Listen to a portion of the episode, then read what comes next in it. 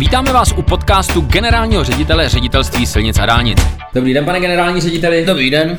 Pane řediteli, eh, pojďme se vrátit k jednomu mostu, o kterému jsme několikrát hovořili, ale dneska to vememe úplně durch, dneska to vememe ze spoda. A je to most Šmejkalka na D1 na kilometru 24 a to je most, který jsme vlastně, eh, který neprošel modernizací, úplně ho, jsme ho z té modernizace vyndali a budeme ho dělat samostatně. Teď akorát se otvírají obálky, potom jsme si taky říkali, ale teď jde o to, co to vlastně s tím mostem budeme dělat, protože my ten most eh, nejradši na mostech máme, když je zboříme, postavíme je znova a ono to má technickou životnost 100 let a my se s tím nemusíme už potom nějak jako babrat s něčím, co eh, jenom opravujeme.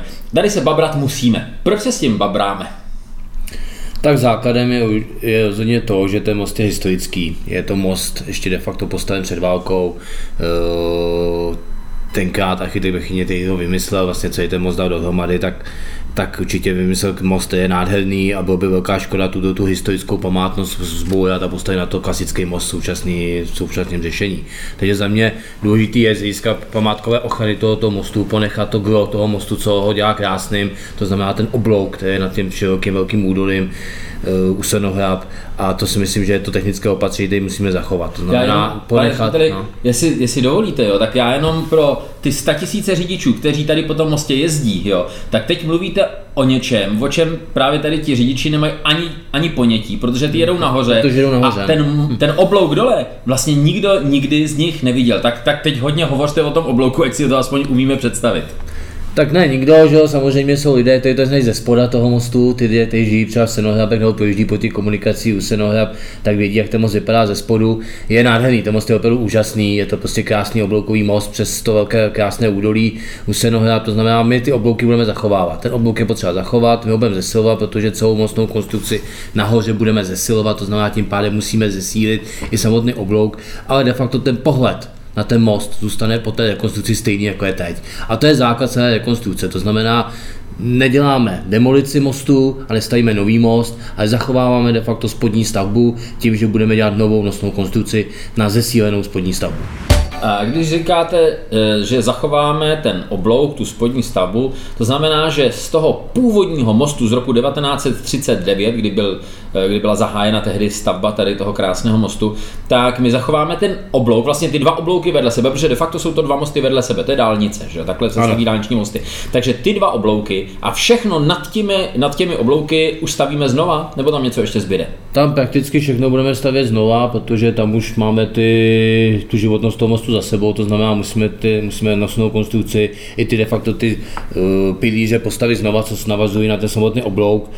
Uh, Otázka, jak to budeme stavět, je tuto ještě otevřená, protože soutěžili jsme to formou Design and Build, takže se bude hledat technické řešení. Buď se postaví provizorní spodní stavba a vedle se postaví definitivní na tu provizorní spodní stavbu definitivní nosná konstrukce, která se potom posune jakoby na té zesílené oblouky, a nebo se najde technické řešení od zhotovitele, který bude vítězem té samotné zakázky, který najde řešení, jak zesílit stávající konstrukci, e, získat té nosné konstrukce, to znamená ty mostovky jako takové, rozšířit tak, aby mohl po té jedné polovině vést provoz 2 plus 2 a operovat jeden most takhle zvlášť a druhý zvlášť. To jsou dvě možnosti řešení, Uh, uvidíme, s čím přijde vlastně de facto vítězný uchazeč v rámci té samotné zakázky. Je to forma design and build, to znamená, mají možnost tuto chvíli najít optimální řešení z hlediska provádění. A to si myslím, že v tomto případě ta největší úspěch, kterou oni můžou najít v rámci té celé zakázky pro toho dotovitele a samozřejmě posléze pro toho investora. Hovoříme o té rekonstrukci, která začne příští rok. Ale Uh, už teď se pod tím mostem pracuje, už tam rostou konstrukce a ten most se podepírá. To znamená, na jednu stranu my si strašně vážíme těch historických krásných oblouků, na druhou stranu ale to takhle vypadá, že nám ten most padá. Uh, je třeba mít nějakou obavu? Most nám nepadá, samozřejmě kdyby nám padal, tak to by byla určitě jiná situace, ale je potřeba provést bezpečnostní opatření takový, aby nedocházelo další degradaci toho mostu. To znamená, podpíráme ten most hlediska de facto nějaké ne obavy, ale spíš bezpečnostní opatření tak, aby nedošlo k nějakému dalšímu většímu poškození. Po té mostovce, po té dálnici jezdí denodenně 50 tisíc vozidel, víme, že těžké dopravy a ta mostovka je velmi, velmi namáhaná, jsou namáhané ty oblouky a je potřeba tuto chvíli zabezpečit tak, aby se nedocházelo dalším problémům, které by mohly nastat. Zároveň samozřejmě toto podepření bude sloužit už de facto k té samotné rekonstrukci, to znamená, už je to první taková část té samotné rekonstrukce, protože je možné a velmi pravděpodobné, že ten dodavatel celé té rekonstrukce toho mostu, tohoto podepření využije proto, aby mohl optimalizovat to technické řešení. Takže si myslíme, že de facto tím podepřením tak trochu už začínáme tu samotnou rekonstrukci. Tak mě napadá zkusit vlastně spočítat smysluplnost jedné druhé cesty eh, péče o ty památky na prstech, protože když bychom eh, při vší úctě k práci pana Bechyněho, který navrhl, spočítal a postavil tady ten krásný most, kdyby jsme ten most zbourali s tím, že bychom postavili na stejném architektonickém principu, na tom oblouku, most nový, což si myslím, že bychom dokázali, tak bychom postavili most, který bude mít technickou životnost 100 let. Eh, v průměru teďka ty stoletý mosty stavíme. Když ale eh, jsme dostali za úkol od ochranářů, to nebyl náš nápad, předpokládám, že jo, eh, dostali jsme za úkol zachovat ten spodní oblouk, a vlastně zbytek dostavět v rámci jakési generální velké rekonstrukce, tak jakou bude mít ale životnost takovýhle most po takovéhle rekonstrukci, protože ten původní prvek, teď už stoletý téměř, tam pořád bude. Ten tam sice bude, ale my ho zesílíme a já jsem přesvědčen, že po té rekonstrukci ten most bude mít životnost úplně stejnou, jako kdybychom stavili nový most, to znamená i těch 100 let. Tak jak je to navržené to technické řešení, tak jsem přesvědčen, že životnost nebude jakýmkoliv způsobem snížena.